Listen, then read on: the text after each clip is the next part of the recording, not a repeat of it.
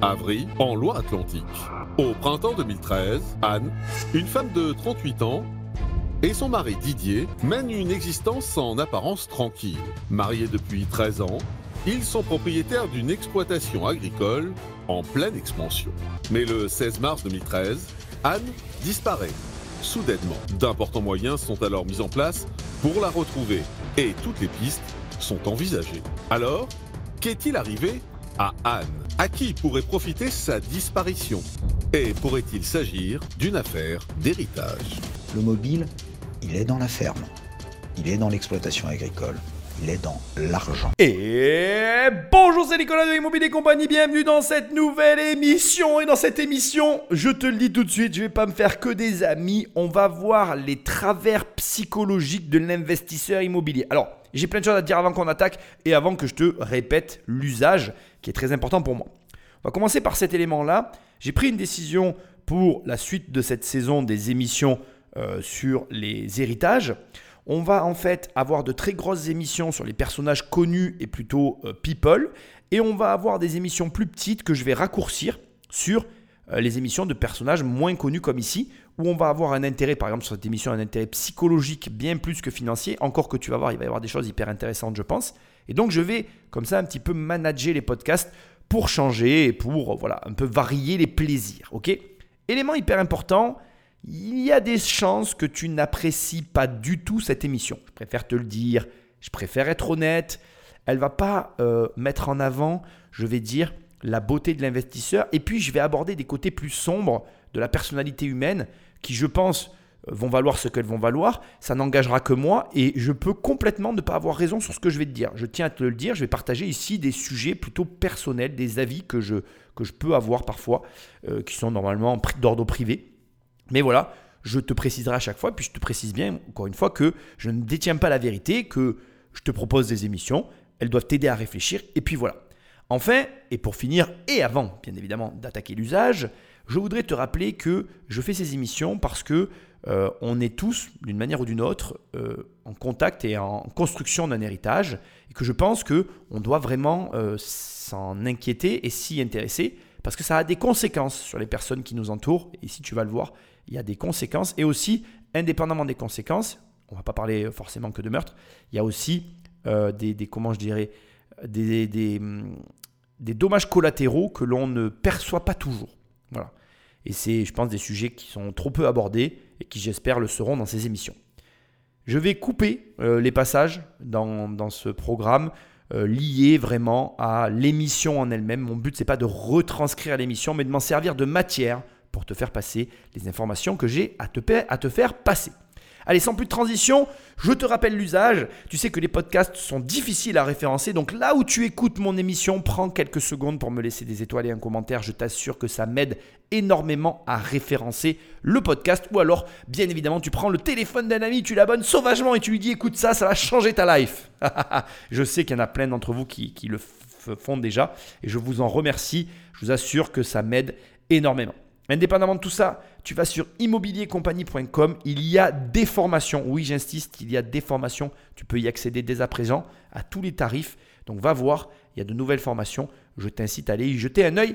C'est sympathique, on peut travailler ensemble au travers des formations. On peut travailler ensemble au travers des livres et même maintenant au travers de coaching. Tu cliques, tu cliques et puis soit tu reçois les livres dans ta boîte aux lettres, soit tu as accès aux formations en ligne, soit on fait un coaching tous les deux one-to-one. On se voit au travers Euh, bah, de tous les outils qu'on a actuellement euh, en fonction de ce que tu as chez toi.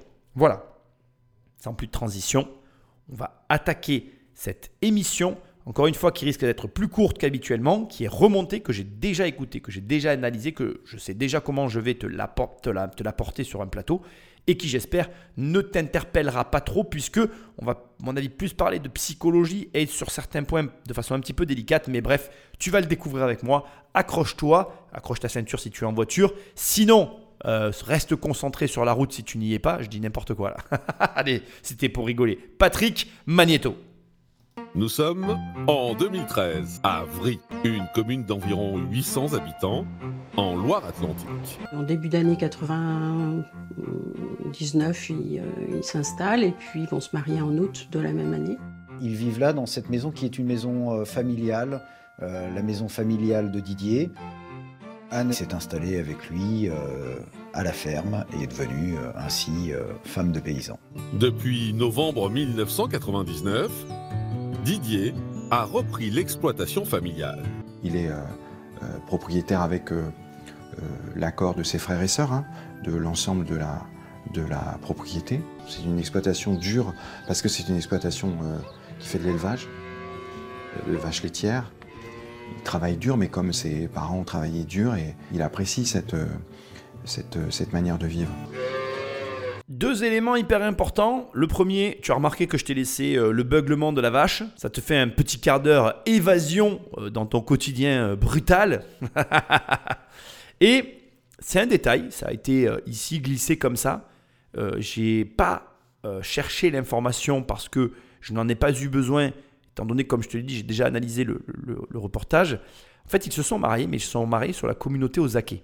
Alors, je pense que tu le sais, il y a euh, deux manières de, de se marier, le régime de la séparation de biens et le régime de la communauté. Il faut comprendre que, en définitive, c'est assez affreux ce que je vais te dire, mais c'est, voilà, je t'ai prévenu, hein, cette émission ne va pas être belle. Hein, mais la question de la, du choix du mariage, communauté et séparation, est beaucoup plus liée à la situation initiale financière des deux, euh, des deux, des deux amoureux, amoureuses, amoureux, enfin bon, bref, tu m'as compris, qu'en réalité, quoi que ce soit d'autre, l'amour ou pas. Pourquoi ? Je vais t'expliquer et te, comment je dirais, te dérouler rapidement mon argumentaire. C'est très simple. Quand on a deux personnes qui n'ont pas d'argent, un homme, une femme, un homme, un homme, une femme, une femme, enfin bref, tu m'as compris, un couple, eh bien, le fait qu'aucun des deux n'ait quoi que ce soit, la question de la séparation de biens ne s'impose pose presque pas, fondamentalement je veux dire, puisque qu'est-ce qu'il y aurait à partager et ou à se disputer étant donné que les deux parties n'ont rien du tout. À l'opposé, lorsqu'on a l'un des deux protagonistes, c'est pas le bon terme, mais l'un des deux amoureux dans un couple qui possède un patrimoine issu, alors encore pire quand c'est issu d'un héritage, mais même, qu'importe, qu'admettons tu es construit de ta vie post pré, pré, euh, pré-maritale. Bien, généralement, c'est là que s'impose la question de la séparation de biens. Alors pourquoi ? Psychologiquement, c'est facile à comprendre. Quand on a acquis quelque chose avant son mariage, on veut le protéger de l'autre. Donc, on se dit, ben, je veux un régime de séparation de biens pour que si jamais on se sépare, ne soit pas remis en cause finalement ce que j'ai acquis avant d'être avec toi. Et lorsqu'on n'a rien du tout, ben, on se dit, je n'ai rien du tout. Et donc, dans ces cas-là, comme je n'ai rien, je n'ai rien à perdre. Je mets tout en commun. Et euh, adviendra ce qu'il adviendra. Alors pour moi, déjà, euh, le fait est que c'est une mauvaise manière de penser que de penser de ces deux manières-là. Pourquoi ? Parce qu'on occulte complètement, à l'opposé de tout ça, ce qui est pour moi l'argument principal de la raison pour laquelle on doit se poser la question de savoir est-ce que je dois avoir de la séparation de biens ou pas, c'est le risque. Dans un couple, et je te pose la question tout de suite et je t'invite à te la poser à chaque fois, la vraie question que tu dois d'ailleurs inculquer à tes enfants, et que tu dois toi aussi te poser, si tu es célibataire et que demain tu te mets avec une personne, c'est lequel des deux prend des risques. Et c'est pour moi la seule raison qui justifie de faire un choix plutôt qu'un autre. Je m'explique et tu vas comprendre. Imaginons un couple de deux fonctionnaires qui n'ont, et j'ai rien contre les fonctionnaires et j'ai rien contre cette attitude-là, aucune ambition dans leur vie, qui n'ont absolument aucun désir de faire quoi que ce soit de particulier en termes d'investissement, de création d'entreprise, bref, en, en termes de prendre des risques financiers. Mais tu imagines donc un couple comme celui-là, il n'y a aucun obstacle et même il n'y a aucune raison de se marier sous la séparation de, blin, de biens et aucun obstacle sur le fait de se marier sous la communauté, puisque les deux protagonistes de toute façon sont prédestinés à suivre une vie tranquille et finalement à construire une vie autour du travail qu'ils ont, à savoir le fonctionnariat.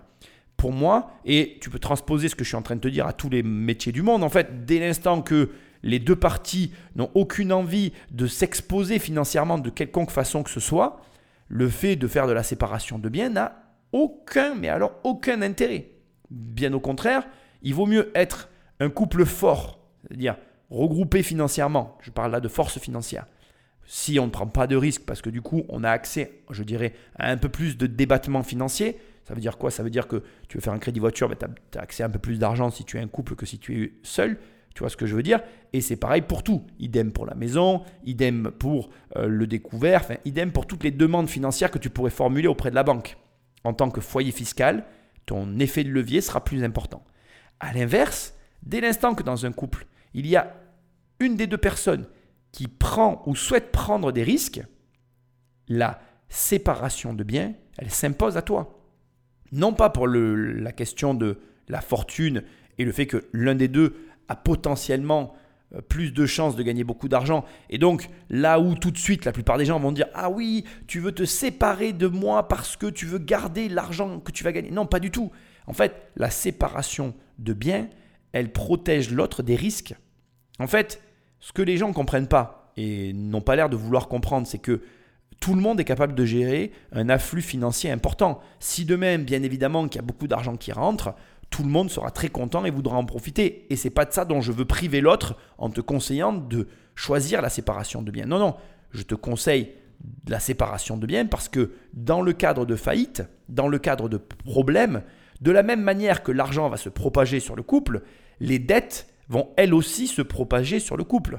Et le problème de l'argent, c'est toujours le même en fait. C'est que ceux qui prennent des risques, à la fin, finissent par avoir des comportements que d'autres vont juger comme étant cupides, mais parce qu'ils vont le voir que du point de vue de « tu veux garder l'argent pour toi ». Mais les gens qui gagnent de l'argent, ce n'est pas qu'ils ne veulent pas partager l'argent, c'est qu'ils ont très vite compris, et moi j'en fais partie de cela, moi j'ai très vite compris qu'en fait, les personnes sont tous d'accord pour partager, pour partager la fortune quand elle est là, mais personne ne veut partager l'infortune quand elle est là aussi. Et c'est là où il y a un déséquilibre. C'est là où la question des impôts et des taxes devrait être remise sur la table. Pourquoi on est capable de prendre de l'argent à des gens lorsqu'ils en gagnent et pourquoi lorsqu'ils sont en faillite, là, il n'y a plus personne pour venir aider? Pourquoi lorsque l'entrepreneur gagne beaucoup d'argent, il est beaucoup taxé? Et pourquoi, surtout en France, lorsque quand il fait faillite, il n'a pas le droit au chômage, il n'a pas le droit aux aides sociales, il n'a droit à rien? Qu'est-ce que c'est que ce, cette injustice sociale accepté par tous, dans un monde où dès que tu commences à prononcer le nom de je ne sais quel immigré, de je ne sais quel pays, tu es, tu es traité de raciste au premier mot qui dépasse. Mais là, le sujet du mec qui entreprend, qui est capable de gagner beaucoup d'argent et qui sera un très méchant, méchant, méchant, riche, à qui il faut prendre le plus d'argent possible, ne s'impose à personne lorsque cette même personne fait faillite et qu'il est mis au, qu'il est mis au placard, au fond du trou et que là, plus personne ne vient l'aider. Et là, tout le monde trouve ça normal. Je trouve que c'est une aberration sans nom. Bref, je m'égare comme d'habitude. Mais tu vois où je veux en venir. Ma problématique ici, c'est que si tu te maries sous la communauté, pense bien que si l'un des deux prend des risques, les deux vont devoir supporter les conséquences des risques qui ont été pris. Dans le positif comme dans le négatif. Tout le monde veut du positif. Personne ne veut du négatif.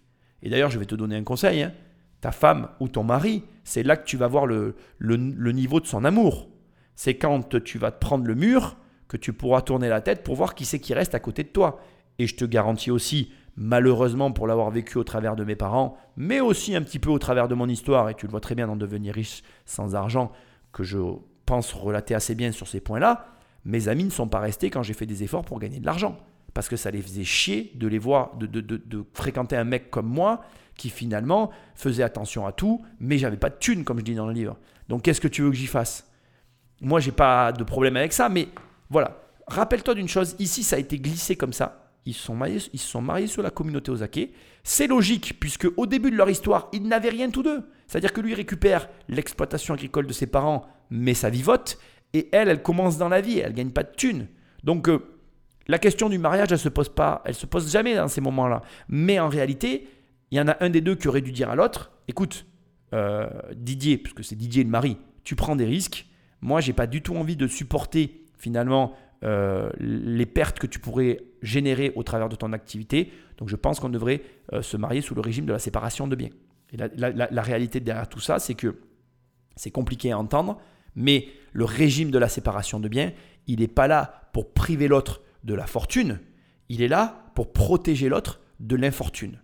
Et c'est un truc ça que ça me fait toujours mourir de rire parce que bien évidemment que quand il y a de l'argent, on va te sortir l'argument de « Ah oui, mais tu veux pas que j'ai accès à ton argent ».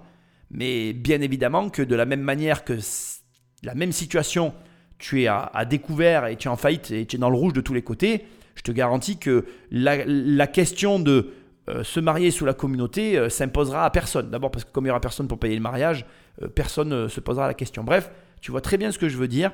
Sois vigilant à tout ça et ne rentre pas bêtement euh, dans, cette, dans ce raisonnement que tout le monde a qui consiste à dire euh, « je me marie sans me poser de questions ». Non, non, marie-toi en regardant factuellement lequel prend des risques, lequel n'en prend pas. Si dans un couple, peu importe la nature de ton couple, il y en a un des deux qui prend des risques, crois-moi, tu as tout intérêt à opter pour la séparation de biens. Déjà, à ce stade de l'histoire, je te le dis, si l'un des deux avait eu la présence d'esprit euh, de, de, de, de choisir cette option, il y a, à, mon, à mon humble avis, hein, cette histoire ne serait jamais arrivée. Je dis ça, je dis rien. Et les efforts de l'agriculteur et de sa femme finissent par payer.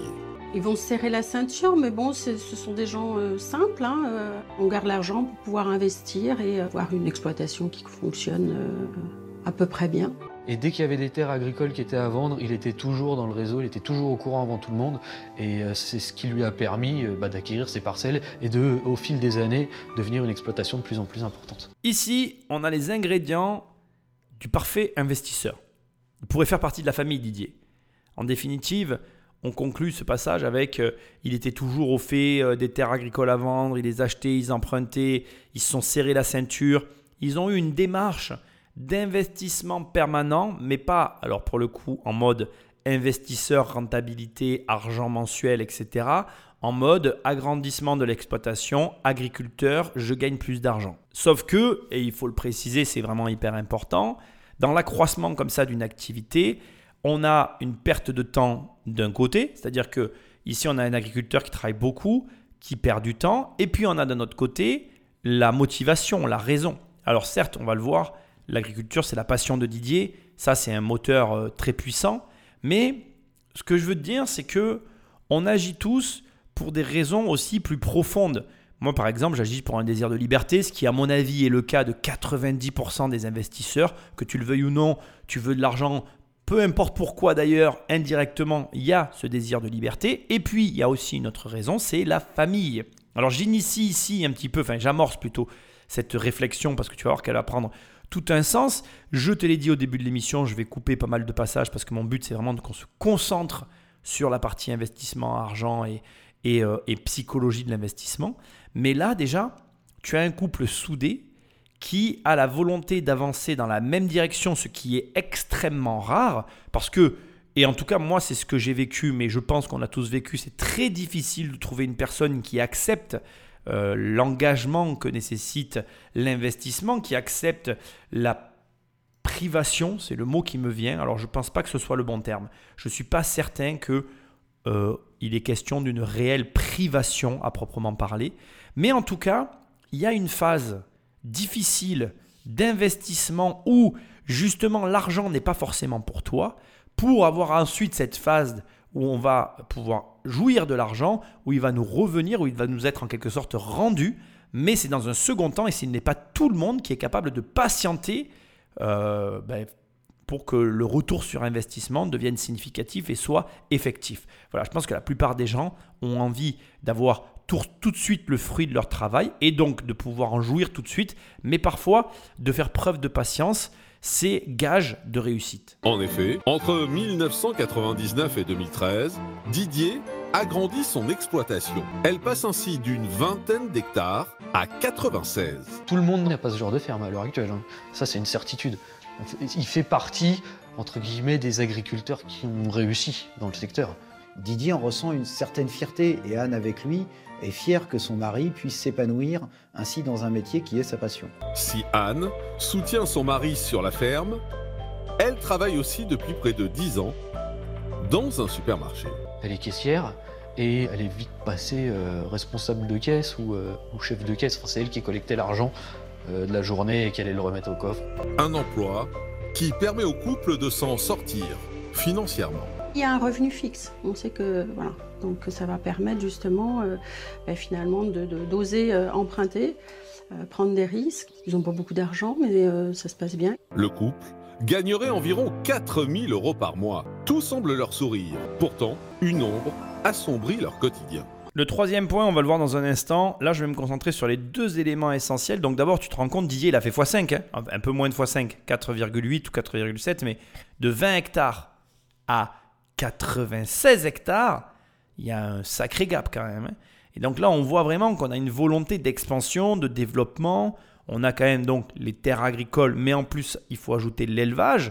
Il faut savoir que l'élevage, c'est aussi un domaine qui, qui rapporte, même si c'est corrélé aussi à la surface des terres. J'imagine bien que le cheptel euh, de vaches était lié à la surface, mais bref, tout était corrélé. Mais on a une volonté d'expansion et dans un second temps, c'est le deuxième point, madame a quand même un travail, euh, donc euh, on va dire fiable, stable, avec lequel ils peuvent compter et sur lequel ils peuvent s'appuyer pour justement initier ces investissements et pouvoir les répéter. La prise de risque, moi, je la trouve pas réelle parce que on investit dans quelque chose qu'on connaît et dans quelque chose qu'on maîtrise et en même temps, on s'appuie sur le revenu de madame pour aller chercher ben, justement ce développement en interne. On a tous les ingrédients, encore une fois, euh, que peuvent réunir les investisseurs chevronnés avec un équilibre de vie qui est euh, ben, comme il doit être, quoi, en fait. Et d'ailleurs, j'en profite pour te, te parler de ça parce que je pense que c'est un vrai sujet. J'ai commencé en te, en t'alertant sur les choix que tu dois faire par rapport à ton mariage, par rapport au, au fait que tu te maries sous le régime de la com- communauté ou pas, et cetera. Mais là, maintenant, je t'alerte aussi sur le fait que c'est quand même extrêmement confortable d'avoir une épouse ou un mari qui contrebalance la nature précaire de tes revenus d'entrepreneur et d'investisseur avec des revenus salariés sur lesquels tu peux t'appuyer pour ben justement accélérer le processus d'investissement ou de développement. Et ça, euh, c'est quelque chose qui se voit beaucoup. C'est vrai qu'un couple, ça doit s'entendre de cette manière-là et par extension, je parle ici de couple amoureux, mais ça peut être aussi le, le ciment d'un couple d'investisseurs, à savoir, tu n'as pas d'argent, tu veux investir, ton meilleur pote ou une connaissance à toi veut aussi investir, mais elle, elle a un travail et pas forcément le temps pour justement ben, placer son argent dans de la pierre. C'est une manière aussi de s'associer que de se dire, moi j'ai la volonté de et je sais faire l'investissement immobilier, à moi de trouver un associé qui va m'amener les flux stables financiers et les capitaux pour que les projets voient le jour. Et c'est ça qui est important en fait, c'est que tu puisses accoucher, façon de parler hein, entre guillemets, euh, de, de, du projet que tu as en tête. Il faut comprendre que euh, l'association, c'est très souvent nécessaire. Ici, le malheur par rapport à l'histoire, hein, une fois de plus, hein, c'est que c'est des amoureux qui s'associent, à mon avis, euh, sans euh, prendre connaissance réellement de ce qu'implique Euh, le mariage et l'association tel qu'il est, il est là. Mais je veux te le dire parce que c'est important pour moi, t'associer sans être marié, c'est la même implication que euh, se marier. C'est-à-dire que si demain, tu t'associes avec quelqu'un pour des affaires et que pour diverses raisons, vous venez à vous séparer, ce qui a toutes les chances d'arriver parce que ça finit toujours par arriver malheureusement, mais je ne te le souhaite pas, eh bien, tu vas te retrouver dans la même situation que Didier dans cette affaire, tu vas le voir tout à l'heure. C'est-à-dire face à une tierce personne qui soit va vouloir récupérer ses billes, soit va vouloir récupérer entre guillemets ce que vous avez construit. Et donc, tu peux te retrouver comme ça rapidement acculé dans une situation inconfortable où tu vas devoir prendre des décisions qui ne seront pas les bonnes décisions parce que tu n'avais pas anticipé ben finalement euh, les problèmes qui, qui sont très souvent euh, en phase d'arriver dans, dans tout type d'association d'ailleurs. Il n'y a pas de bonnes associations, ça se finit jamais bien et même quand ça se passe bien jusqu'à la fin, il y aura toujours une fin qui est le décès et dans ces cas-là, euh, il faudra gérer autrement. Pourquoi ? Parce que quand tu as des sociétés, il faut très souvent à minima être deux et c'est très compliqué euh, de, euh, des fois pour certaines personnes de se retrouver à deux. Et même dans une configuration comme celle-ci, tu vas devoir faire des concessions, des compromis, trouver des solutions et c'est jamais très simple. Bref, comme tu l'as compris, on est face à donc une double problématique. La première, c'est que Didier a quintupler la taille de son exploitation. La seconde, c'est que sa femme, elle a l'air de s'y connaître d'un point de vue financier. D'abord parce qu'elle a de l'avancement sur son entreprise. Elle est, elle est très forte et carrée. Tu verras, c'est, c'est quelqu'un, enfin, tu verras, non, je te le dis, en fait, elle est ponctuelle. Enfin, c'est quelqu'un qui est, qui est très, euh, voilà, très fiable dans son travail et très à même de comprendre les questions financières.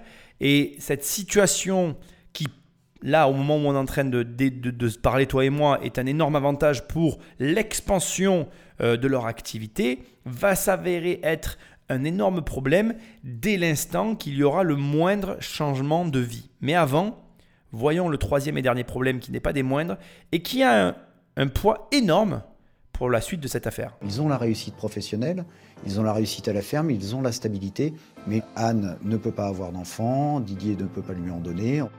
C'est pas grave, ils vont essayer d'autres choses, ils se tournent vers la fécondation in vitro. Cette année deux mille six, pour eux, c'est l'année de la joie puisque Anne réussit à tomber enceinte. Et malheureusement, elle va accoucher de cet enfant, mais cet enfant va être mort-né. Malgré cette épreuve, Didier et Anne n'abandonnent pas leur projet de devenir parents et ils se tournent vers l'adoption. La procédure d'adoption est très avancée puisque on en est après l'agrément et qu'on est sur le point de leur proposer un enfant à adopter. Mais alors qu'ils sont sur le point de réaliser leur rêve, le seize mars deux mille treize, leur vie va basculer. Bon, je pense que c'est clair, tu as compris ce qui est arrivé à Anne, mais on va s'arrêter ici sur la descendance, l'enfant, ce sans quoi d'ailleurs les émissions héritage n'existeraient pas, ce sans quoi l'héritage n'existerait pas, et cette volonté qui ne peut pas être cachée pour tout un chacun, de vouloir transmettre quelque chose à ses enfants quand on a les moyens de le faire, quand on peut le faire, quand on a l'ambition de le faire aussi, parce qu'il y a des gens qui n'ont rien envie de léguer, ce qui est audible pour moi, ce sont des théories qui, se, qui s'entendent. Il y a, il y a deux grands mouvements qui, se, qui s'opposent. Il y a ceux qui veulent d'ailleurs ne rien léguer à leurs enfants, qui trouvent que ce n'est pas normal que les héritages existent et que ça ne devrait pas exister. Puis il y a ceux qui ont cette volonté de léguer et qui agissent pour le compte d'autrui. Euh, moi, j'aime beaucoup euh, ces notions d'héritage parce que la plupart des gens qui ont de l'argent sont attachés à l'héritage et ça te montre, que tu sois d'accord ou pas d'ailleurs avec tout ça, la, l'absence de cupidité. Je pense que, mais d'ailleurs, je vais, je vais me raviser dans ce que j'allais dire, je pense que dans les deux cas, quand tu as quelqu'un qui a un héritage et qui a soit la volonté de le transmettre, soit la volonté de ne pas le transmettre, dans les deux cas, tu remarqueras qu'il y a toujours le souci de l'enfant, le souci de la progéniture, le souci de l'autre. Et c'est ce que moi je veux mettre en avant ici. Ça te montre cette question de l'héritage, cette façon d'aborder les héritages. Ça te montre que ces personnes qui font de l'argent, elles ne sont pas comme la plupart des gens les dépeignent. Parce que si euh, toutes ces personnes qui, qui font euh, et qui ont de l'argent étaient que des êtres cupides, sans cœur, sans scrupules, il n'y aurait pas cette question et ce rapport à l'héritage tel qu'il existe et tel qu'il est aujourd'hui. L'héritage est ni plus ni moins, à mes yeux, la preuve qu'on veut tous, à des degrés différents, gagner de l'argent, plus ou moins de façon importante, et c'est OK pour moi, mais on a tous à cœur le rapport que vont avoir nos progénitures, notre descendance, vis-à-vis de la construction de ce que l'on aura fait de notre vivant, euh, par rapport à un souci de transmission. Je crois que je me suis un peu perdu dans ce que j'ai dit, donc je vais te le redire. Je pense qu'on est tous soucieux euh, de, de transmettre quelque chose à, aux personnes qui vont nous survivre, d'une manière ou d'une autre. Alors certes, encore une fois, j'ai, je te l'ai dit tout à l'heure, je sais qu'il y a des gens qui ne veulent rien transmettre, mais je pense que même dans cette volonté de ne rien transmettre, il y a ce rapport à l'autre, ce souci de l'autre, cet intérêt pour ces personnes que l'on aime. Et même les personnes qui te disent « moi, je ne veux rien léguer à mes enfants », ils le font et ils le déclarent, ils le disent dans cette volonté de ne pas transmettre de problèmes, dans cette volonté finalement de donner à l'autre ce qui lui fait plaisir ou ce que pense ou ce que, ce que l'on interprète de ce qui pourrait lui faire plaisir.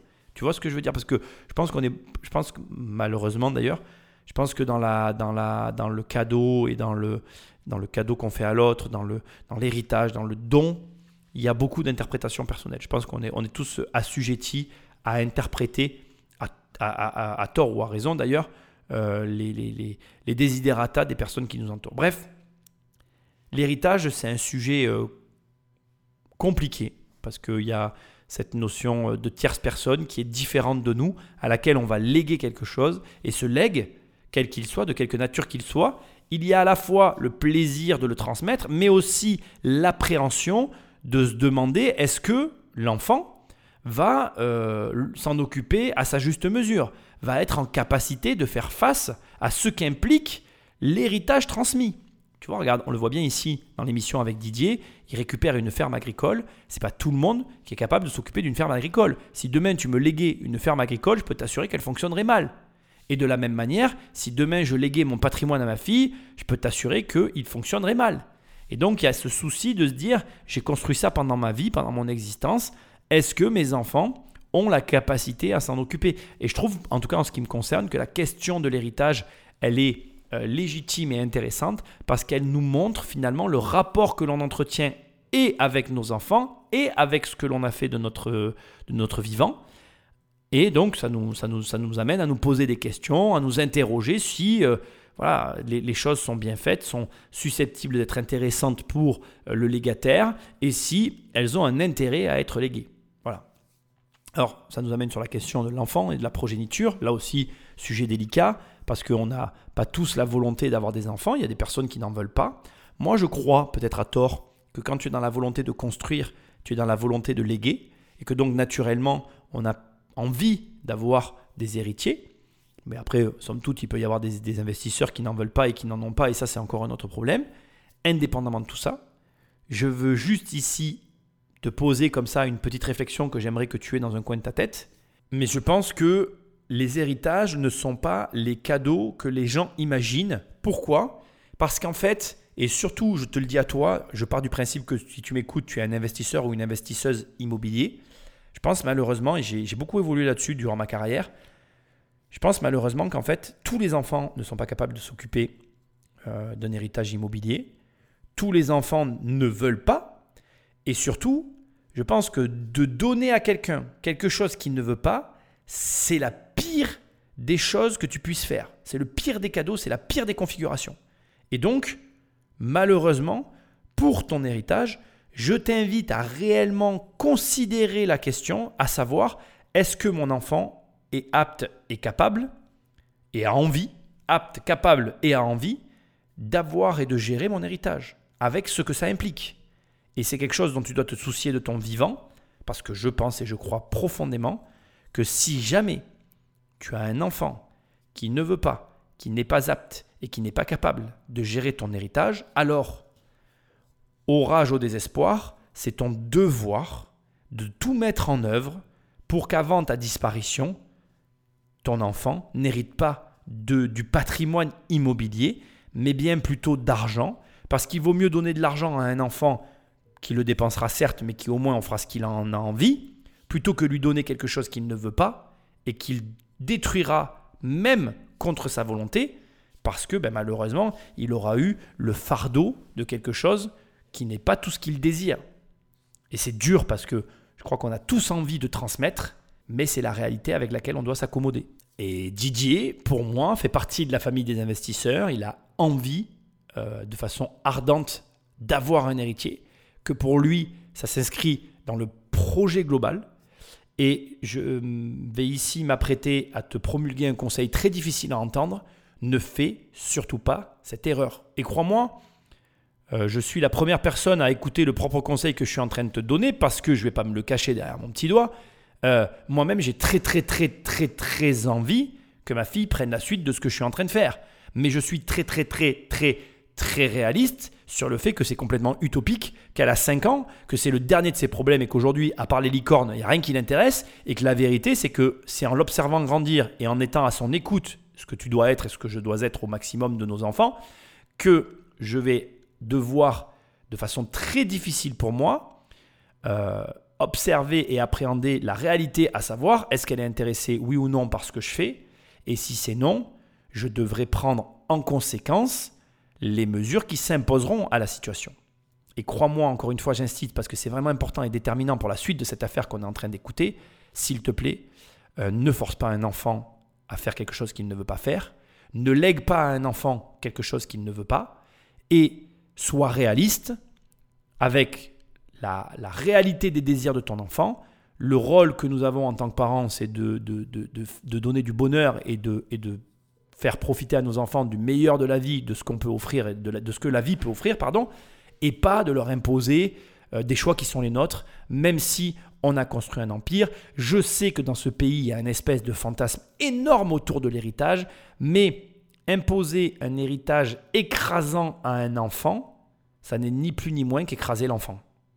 C'est un drôle de raccourci, je sais, mais c'est vrai. Si demain, je donnais tout mon immobilier à ma fille et qu'elle va devoir passer sa vie à s'en occuper, j'écrase tous ses rêves, j'écrase tous ses espoirs, j'écrase toutes ses folies, j'écrase toutes ses décisions, j'écrase sa vie en fait, avec mon héritage. Est-ce que j'ai le droit de faire ça? Non.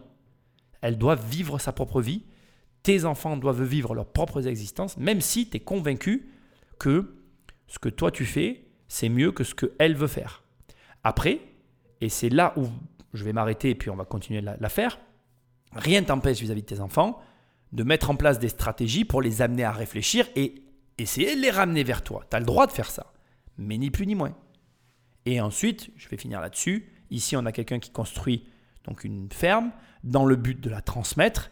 Il est en train de mettre énormément sur sa famille et sur cette construction indirectement et sans s'en rendre compte de pression.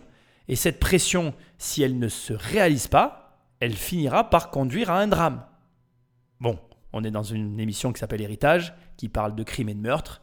Je pense que vu la fin que je t'ai laissée, tu as compris que crime, il y a eu. Crime sur Anne, sur Madame, qui va disparaître du jour au lendemain, sans laisser de traces.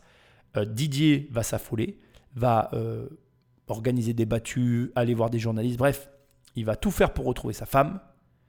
Et malheureusement, elle sera retrouvée, mais pas comme tu l'imagines. Les obsèques d'Anne se déroulent le dix-neuf avril deux mille treize à Candé.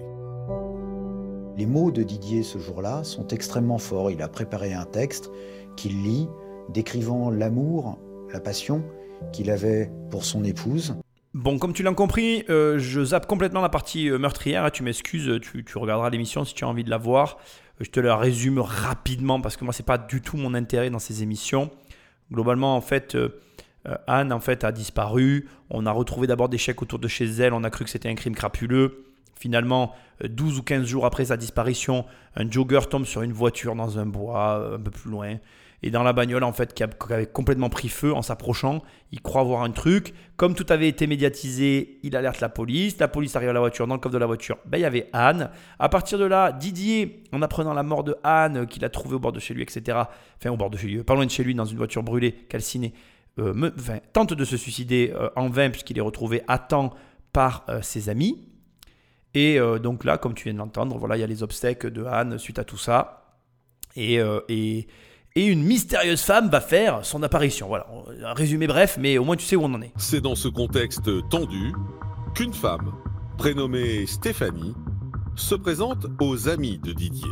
Autant les amis de Didier découvrent cette jeune femme, euh, autant les gendarmes, eux, euh, ont connaissance de l'existence de, de Stéphanie, puisque les échanges téléphoniques entre Stéphanie et Didier vont montrer des échanges extrêmement euh, récurrents, nombreux. Donc on a l'arrivée d'un nouveau, d'une nouvelle protagoniste, n'est-ce pas, Stéphanie. Stéphanie qui euh, est maman de deux enfants lorsqu'elle rencontre Didier. On la fait très brève, hein. Moi je ne suis pas conteur d'histoire. Et donc, à partir de là, euh, ils, ils ont une aventure ensemble. Et euh, Stéphanie euh, va avoir un troisième enfant. Et, autre élément hyper important, elle va perdre son deuxième enfant d'une maladie. Et à la suite de quoi, elle va vouloir se séparer de son mari et revivre une vie avec l'agriculteur. Bon, je te la fais très courte. À partir de là, euh, tout est en place. L'histoire va pouvoir commencer. Enfin, en tout cas, ce qui, moi, m'intéresse.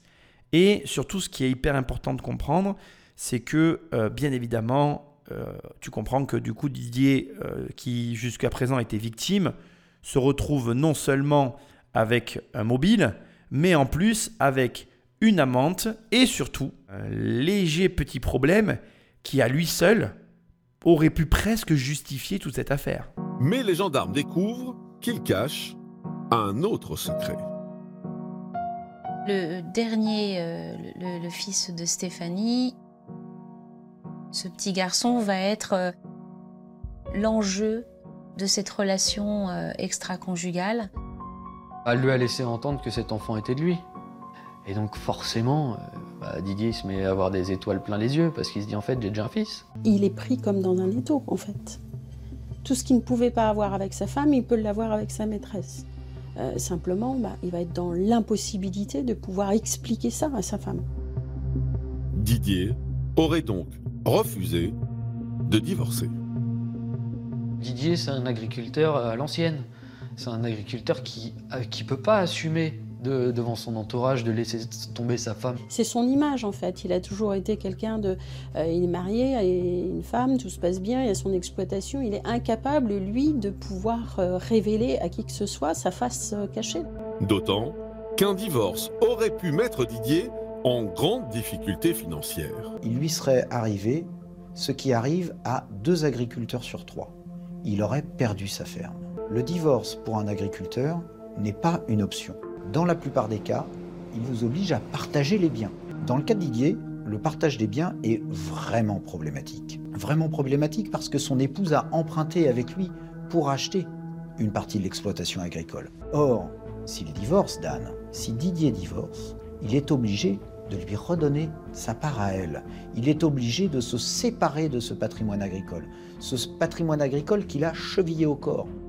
Alors, pour ne pas perdre la ferme, il a sans doute échafaudé ce plan d'assassiner Anne.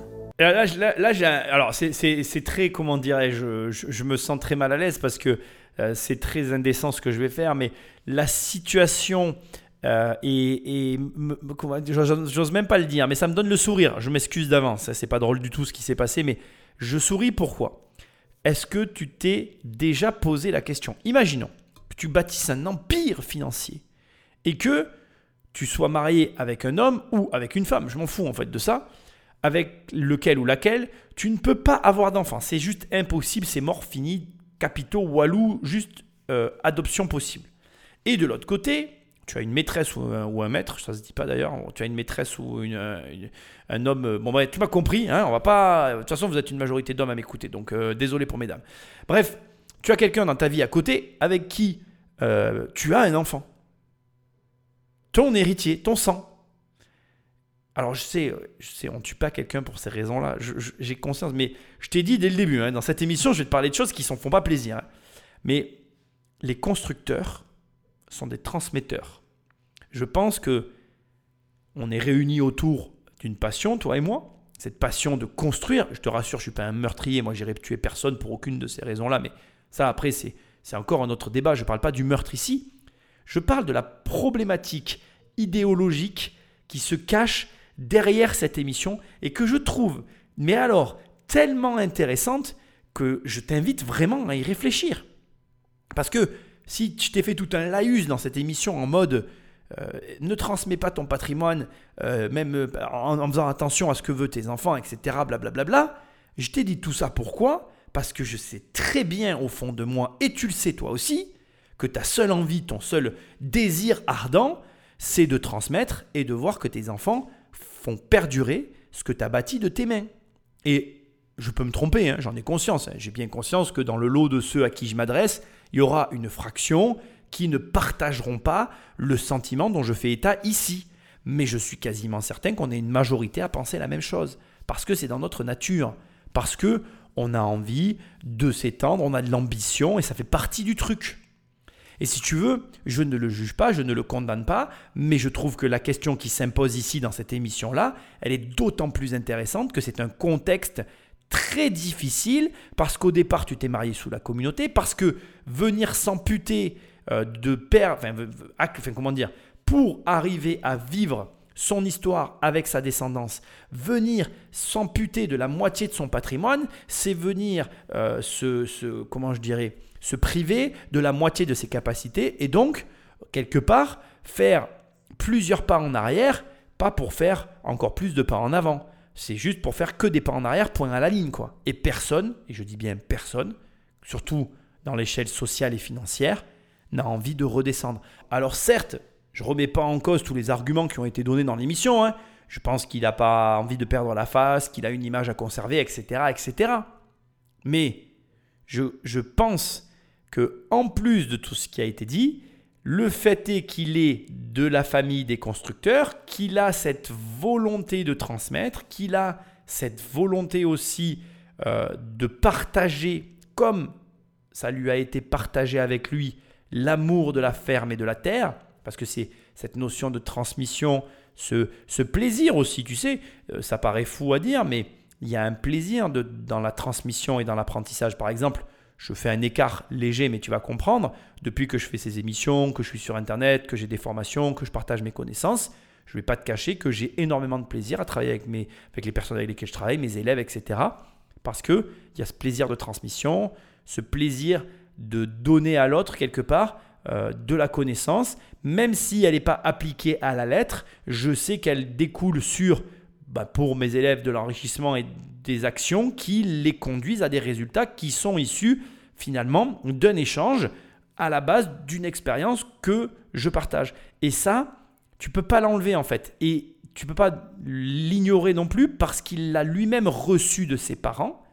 Et je suis convaincu que lorsqu'on a des enfants, notre mémoire se réactive, on se reconnecte à l'enfance qu'on a eue. Et la reconnexion à l'enfance qu'on a eue, elle crée une boucle finalement avec nous-mêmes et avec cette volonté de retransmettre. Alors bien sûr, chaque histoire est différente, hein. Il y a des cas de figure où l'enfance que l'on a vécue est tellement traumatisante et négative qu'on n'a plus du tout envie de la transmettre et on fait, on fait toute autre chose en fait. Et ça, c'est OK aussi, et ce n'est pas de ce dont je suis en train de parler. Mais il y a plein de cas où malheureusement, ou heureusement d'ailleurs, l'enfance est tellement heureuse qu'on a envie que ça perdure et, et de retransmettre la même chose et d'arriver à réatteindre ce même climat, ce même sentiment que celui dans lequel on a baigné étant enfant. Et ce que j'essaye de te dire, c'est que je suis convaincu que dans la famille des investisseurs, on a cette notion forte de transmission qui est en nous et qui, qui voilà, nous habite et fait partie du truc, quoi. Et là, malheureusement, on a quelqu'un qui se retrouve acculé dans un angle entre d'un côté euh, une femme avec laquelle il a bâti euh, son empire, entre guillemets, sa fortune euh, agricole, et de l'autre côté, la transmission et la progéniture dont il a cruellement besoin pour parfaire le tableau financier et social qu'il a au départ. Et euh, ça, ça crée un dilemme et euh, à mon avis, euh, bon voilà, des, des situations extrêmes que je ne cautionne bien évidemment pas, hein, on est bien d'accord. Moi, je fais ces émissions pour essayer de t'expliquer des mécanismes, et cetera euh, et te mettre en avant des situations pour lesquelles j'aimerais que tu arrives à mettre dans ta vie des choses en place afin qu'elles ne t'arrivent pas. Mais indépendamment de tout ça, ça peut nous arriver à tous. Pas euh, le crime, hein, mais une situation comme celle-là. Et surtout, ça peut nous arriver à nous, la famille des investisseurs, de vouloir justement absolument quelque chose et comme on n'y parvient pas, de nous retrouver dans une situation un petit peu, je dirais, complexe pour laquelle malgré tout, il existait des solutions. Là, par exemple, il y a une solution qui n'a absolument pas été envisagée, mais dire la vérité aurait réglé tous les problèmes. Parce que, en ayant eu un enfant d'une autre couche, malgré le fait que ta femme t'en veuille et même elle te quitte, vu la volonté mise en place au départ pour avoir un enfant, est-ce qu'il n'y aurait pas pu y avoir un peu de compréhension dans justement l'explication qui aurait pu être donnée? Moi, je ne connais pas toute l'histoire. Je ne fais pas des recherches sur ces émissions-là, je te rassure. J'essaye de te les rendre agréables, mais moi, ce que j'essaye de te montrer, en tout cas, et ce n'est même pas ce que j'essaye de te montrer, c'est ce que je véhicule le plus souvent dans ma vie. Je suis partisan de la vérité. La vérité, même quand elle n'est pas bonne à dire, elle, a, elle présente au moins le mérite de faire preuve de courage. C'est-à-dire que regarde, demain tu as quelque chose, un petit peu comme dans le cas de Didier et Anne, d'aussi difficile à annoncer à ta femme ou à ton mari que voilà, j'ai eu un autre enfant euh, en étant avec toi. C'est quelque chose d'extrêmement difficile à dire. On est d'accord, euh, je peux comprendre que à qui que ce soit que ça arrive, tu n'as pas envie euh, spontanément d'aller dire la vérité à ton autre conjoint, tu vois. Mais même dans la grosse colère et l'incompréhension la plus totale, tu peux au moins dire, et l'autre pourra au moins le reconnaître avec toi, que tu as eu le courage de le dire. Après, c'est tout ce qu'on veut, hein, c'est dégueulasse, je ne le cautionne pas là aussi, et cetera. Mais au moins, il y a du courage avec la vérité. Que dans le mensonge, il n'y a que de la fourberie, quoi. C'est mon opinion. Et c'est ce que j'essaye de t'expliquer. Dans cette volonté de transmission, il y aurait très bien pu dire, écoute, je ne la verrai plus, mais j'ai un fils, je ne veux pas le déshériter, je voudrais le reconnaître. Et puis, quand nous, on ne sera plus là, même si je ne le vois pas, enfin, je, bon, c'est peut-être pas une solution de ne pas le voir, mais bon, là, je m'en mêle et je me, m'enfonce dans un marasme sans nom parce que je ne sais pas comment je gérerais une situation comme celle-ci. Je pense que tu le comprends. Mais ce que moi, j'essaye de te dire, c'est que la vérité est très souvent la meilleure solution au pire des situations, même si tu ne l'envisages pas, considère-la parce qu'elle a le mérite de mettre en avant le courage que tu as eu de la dire. Voilà, c'est ce que je crois pour finir cette partie-là. Je continue d'éluder le crime et je continue de me concentrer sur la partie, je vais dire, psychologique et démarche vis-à-vis de l'argent. C'est une catastrophe, un tremblement de terre. C'est le monde qui s'effondre pour la famille d'Anne. Ils l'ont soutenu, ils ont soutenu Didier pendant des mois. Et à cet instant-là, on leur annonce que la personne qu'ils soutiennent, qu'ils protègent, qu'ils aiment, serait la personne, est accusée d'être la personne qui a assassiné leur sœur, qui a assassiné leur fille par un odieux guet-apens. Mais quelques semaines après ses aveux en garde à vue, devant le juge d'instruction, Didier change totalement de version et charge sa maîtresse. À un moment donné, pendant l'instruction, on va lui révéler par euh, des tests A D N que euh, bah, le petit dernier de Stéphanie n'est pas son fils. Et là, c'est un choc pour lui. C'est vraiment une sombre histoire. Hein. C'est... Je... quand, j'ai... quand j'ai vu ça, j'étais un peu choqué. Euh, si, rapidement, j'ouvrais, je vais faire une parenthèse, j'ai pas vraiment envie de parler de ça, mais je vais quand même te le dire. Si je devais te donner mon opinion sur tout ce que j'ai pu écouter sur cette émission, et ent- enfin, écouter, entendre, voir et, et, et y réfléchir d'ailleurs, je pense que euh, en ayant perdu son deuxième enfant, elle, a, elle, a, elle s'est raccrochée à Didier et pour que Didier se raccroche à elle, elle lui a inventé cette histoire euh, d'enfant qui n'était pas euh, l'enfant de Didier et c'est ce qui a permis à Didier de se raccrocher à elle et c'est ce qui a fait que Didier s'est complètement épris de cette femme. Mais sans l'enfant, euh, Didier n'était pas amoureux de la femme et ça te montre encore une fois que Euh, nous mettons tous autant que nous sommes énormément d'énergie dans nos projets, dans notre, dans notre façon finalement de faire les choses, qu'on s'engage des fois outre la raison et qu'il ne faut pas faire ça.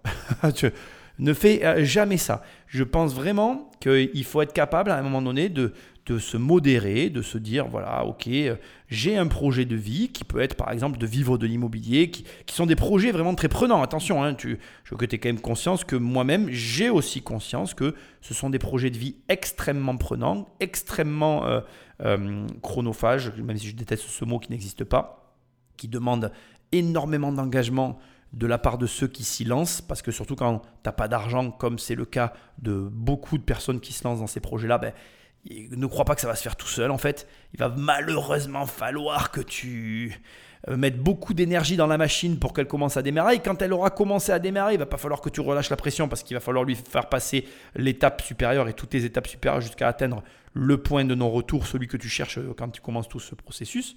Et donc comme tu mets tellement d'énergie dans toute cette construction, ben d'abord, tu as envie qu'elle perdure, tu as envie de la transmettre. Je reviens sur ce que je disais tout à l'heure, quoi. Et quand là, comme là, tu ne peux pas avoir d'enfant et quelqu'un arrive et dit « Ah, ben on a eu un enfant tous les deux, finalement, en fait. Avec moi, ça a marché. » Ben voilà, tu te retrouves euh, pris entre cet engagement énorme que tu as donné à ton activité, ta vie privée, et cette vie euh, qu'une tierce personne te donne comme ça, du jour au lendemain, pour laquelle elle arrive, à, bon là, pour le coup, à te manipuler, mais surtout euh, à, te, à, à te montrer que tes excès sont ta pire... Euh, enfin, que tes excès sont le pire de tes ennemis. Je crois que ça se dit comme ça. Oui. Tes excès sont le pire de tes ennemis. C'est euh, avoir des excès, être excessif dans les choses, c'est ce qui peut t'amener à ta perte. Donc, modère-toi, même si c'est extrêmement difficile. Moi, toute ma vie, j'ai cherché le juste milieu, je ne l'ai jamais trouvé. Je suis un excessif euh, fait et fini euh, et je l'assume.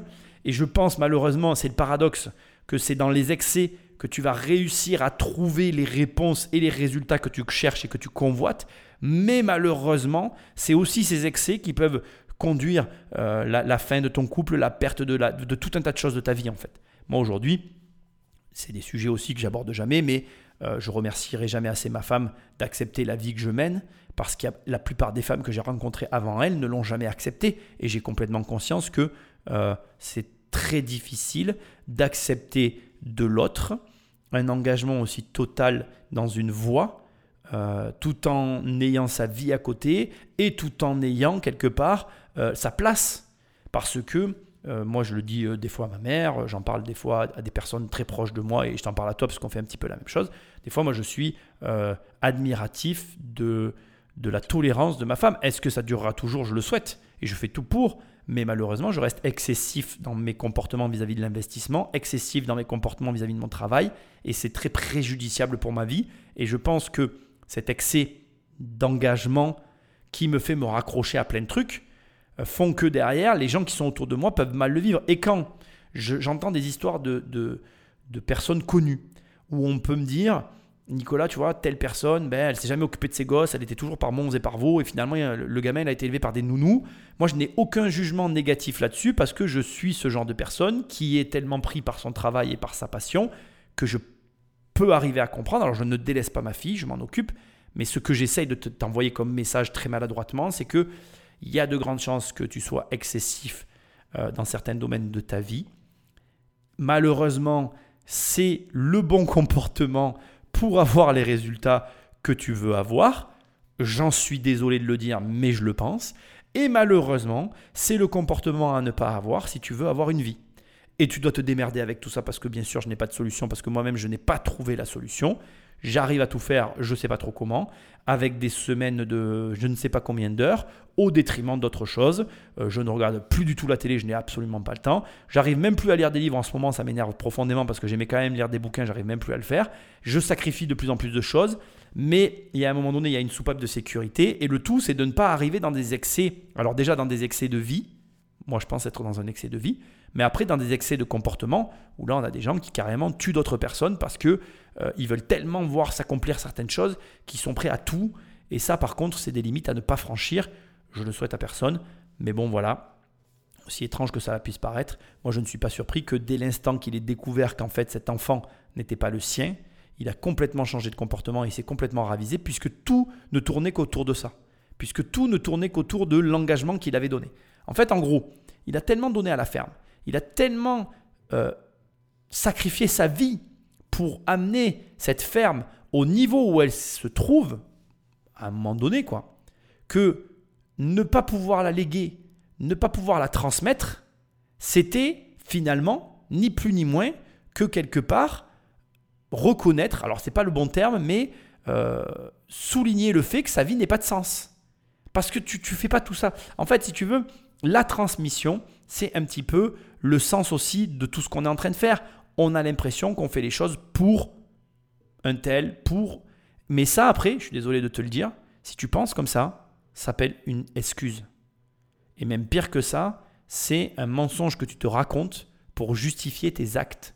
Et c'est pour ça que, je vais te le dire, mais tu dois te faire plaisir. Je pense que c'est hyper important. Moi, c'est une erreur que j'ai énormément faite dans les dix premières années de ma carrière d'investisseur. J'ai un peu fait comme Didier, j'ai vraiment tout sacrifié pour franchir la première marche et je pense que je n'aurais pas dû autant sacrifier. On le voit bien dans mon livre, on voit vraiment que j'ai fait beaucoup d'erreurs et je pense que mon livre Devenir riche sans argent les, les retranscrit parfaitement. Je t'invite à le lire, ça sera mieux que je te le raconte, mais ne fais pas cette erreur. Accorde-toi des plaisirs, euh, tempère un petit peu tes excès de comportement, accorde-toi euh, des moments qui, justement, indépendamment des excuses que tu peux te trouver et des mensonges que tu peux te raconter, te font te dire « Ok, j'ai fait tout ça pour ça. » Moi maintenant, quand je pars un mois en vacances chaque année, quand je suis pendant un mois en vacances quelque part, je me dis « Ok, j'ai bossé comme un con pendant toutes ces années, mais pendant un mois, je suis quelque part, quoi, chaque année. » Et ça, ça n'a pas de prix. Et je pense que si tu n'es pas capable à un moment donné, égoïstement, de compenser tout ce, tout ce don de toi que tu fais pour la cause, ben, tu ne pourras jamais trouver le bon équilibre. Donc, il faut absolument voilà, que tu arrives à, à, à équilibrer ta vie, même si, je te le redis, et j'ai bien conscience que c'est un paradoxe, hein, c'est dans les excès que tu trouveras la, la bonne réponse, que tu trouveras en tout cas l'accomplissement de tous tes rêves. Malheureusement. Alors qu'on attendait du remords, du repentir de la part de Didier, la famille d'Anne va être obligée de, de s'avouer à elle-même que c'est bien quelqu'un de froid, de déterminé et quelque part d'assez monstrueux qu'elle a côtoyé pendant des années. Il met tellement à l'écart Stéphanie qu'on ne peut pas croire un instant que cet homme-là est tué pour Stéphanie. Ça n'est pas possible. Le mobile, il est ailleurs. Si on l'interroge sur sa relation avec Stéphanie, il se tait.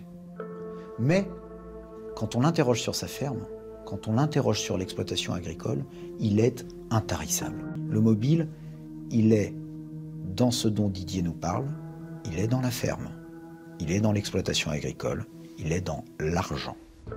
La vie de Didier qui a été épluchée, elle n'est pas déterminée par des questions euh, financières, même si euh, euh, la question de, de, de son exploitation est une question importante pour lui. C'est bien plus sa relation avec Stéphanie, c'est bien plus euh, la dissimulation dans laquelle euh, il, euh, il se complaît qui est au cœur du débat. Ici, j'ai laissé les deux avis contradictoires parce que je les trouve très intéressants et je pense que les deux ont raison et les deux ont tort. C'est-à-dire que je ne crois pas que l'argent ait jamais été le leitmotiv derrière la ferme et derrière l'activité de Didier.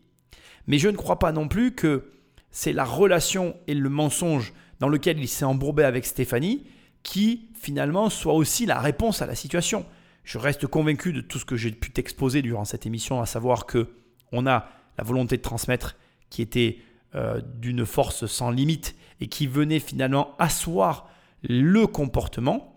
Et de l'autre côté, on a euh, tout ce sur quoi tenait la relation, à savoir le mensonge de l'enfant, qui une fois euh, étiolé, euh, supprimé, éliminé, enfin effacé, tu m'as compris, une fois que le voile a été levé sur la réalité de la chose, n'a plus lieu d'être. Et donc, d'un balayement de la main, on se rend bien compte que l'amour n'était pas envers l'amante, il était envers la promesse de la transmission pour l'enfant.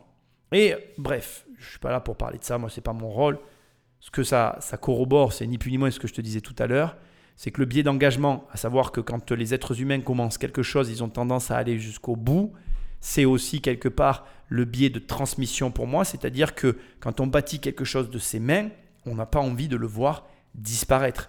Et d'ailleurs, ça nous interroge sur la mort et l'héritage. Parce qu'il y a l'héritage au sens, l'héritage que je lègue à mes enfants, mais il y a après un héritage qui a obsédé toute une partie de l'histoire humaine et qui a complètement disparu aujourd'hui, à savoir l'héritage que tu laisses pour l'humanité. Parce que tu sais, ça paraît fou en fait à dire, mais tu peux aujourd'hui ambitionner de laisser un héritage pour l'humanité. Toi, moi, tous autant que nous sommes, on a largement les moyens et le droit d'avoir cette ambition. Et d'ailleurs, je m'excuse de te le dire, mais qu'est-ce que tu fais aujourd'hui, indépendamment de l'héritage que tu te construis et de, du patrimoine pardon, que tu te construis, de l'héritage que tu vas laisser à ta famille, qu'est-ce que tu fais pour l'humanité? Alors, attention, hein, je ne suis pas un de ces gourous de développement personnel qui souhaite que tu deviennes forcément un des, un des rouages de l'univers. Ce n'est pas ça que je veux dire. Ce que je veux dire, c'est qu'on a tous des rêves. On a, on a tous, on a tous été gamins. On a tous eu des rêves. Moi, j'avais mes rêves quand j'étais enfant. Le temps passe. Je ne sais pas quel âge tu as au moment où tu m'écoutes, mais moi, je peux te dire que le temps passe, bordel. Et ça passe. Et plus tu vieillis, plus ça passe vite. Et plus tu as ce sentiment d'urgence et de te dire « Mais attends, là, waouh, quoi, j'en suis là, j'ai fait que ça sur tout ce que je veux faire. Euh, va falloir que je me bouge les fesses, quoi, tu vois, pour que ça, ça arrive, quoi, les choses. » Et, et, et, et, je, et je continue de croire que nos rêves, quand je dis nos rêves, ce que, ce, ce tel, enfin, la façon dont on se voyait quand on, est, on était enfant, ça a, ça a une importance capitale d'au moins essayer de faire en sorte que ces choses arrivent. Et en toute transparence, hein, c'est tout ce que je te souhaite, c'est ce que je souhaite pour toi. Et donc, l'héritage, l'héritage pour ta famille, mais l'héritage pour nous que tu vas laisser derrière toi, c'est quoi? Et en fait, pour moi, et c'est mon analyse un petit peu de cette émission, et je pense que tu vas peut-être être d'accord ou pas d'ailleurs avec ce que je m'apprête à te dire, notre comportement de vie, ce qu'on fait durant notre vie, pour le justifier, pour qu'à un moment donné, ce comportement qu'on a continué d'avoir, qu'on a alimenté, pour le justifier, il faut bien qu'on ait, lorsqu'on va commencer à vieillir, quelque chose qui nous fasse nous dire « Ok, tout ça, je ne l'ai pas fait pour rien. » Par exemple, moi, j'achète de l'immobilier, inlassablement. Si demain, je ne le transmets pas à ma fille, et je n'ai pas de problème à te le dire, j'aurai, même si je sais que je ferai son bonheur parce qu'admettons qu'elle ne le veuille pas, j'aurai quand même un sentiment un peu d'échec que j'aurai du mal à m'enlever mais que je ne lui dirai peut-être pas, sauf si elle écoute cette émission. Et dans ce cas-là, je serai vieux, elle, elle sera jeune et bref, ça sera bizarre. Euh... mais je ne pourrai pas m'enlever ce sentiment d'échec, je vais t'expliquer pourquoi. Parce que indirectement, au fond de moi, je sais très bien qu'il y a une partie de moi qui se dit que si elle récupère mon héritage et qu'elle le, le, le fait perdurer et grossir encore, je me dirais, bah, tu vois, j'ai pas fait tout ça pour rien. Alors que si il venait à disparaître, qu'on le veuille ou non, je pourrais pas m'empêcher de me dire, peut-être que tu as fait tout ça pour rien, peut-être que tu aurais pu faire autre chose. Et en fait, C'est idiot comme raisonnement. Et j'ai pas de problème à te le dire, hein, je, je, j'en ai complètement conscience en fait, mais j'arrive pas. Il y a des, des, des éléments de notre nature profonde contre lesquels il est difficile de lutter. Et pourquoi c'est idiot ? Parce qu'en vérité, t'agis pas pour les autres, on agit pour soi-même. Et heureusement, et je te garantis que j'ai pas de problème non plus à le dire, je le fais avant tout pour moi parce que ça me fait kiffer et que j'aime ce que je fais. Mais, mais, la question de l'héritage s'impose à nous tous. Et c'est pour ça qu'on arrive à la fin de l'émission et que la boucle est bouclée.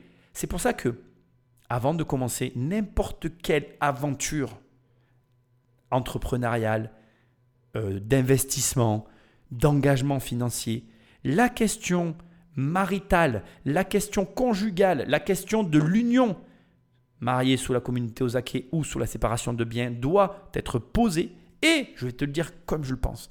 Tu es marié sous la communauté, tu veux te lancer dans l'investissement, ta femme est salariée, toi t'es, t'es, t'es salarié, tu vas devenir entrepreneur ou investisseur, tu te dis bon ben, il faut changer le statut, change le statut.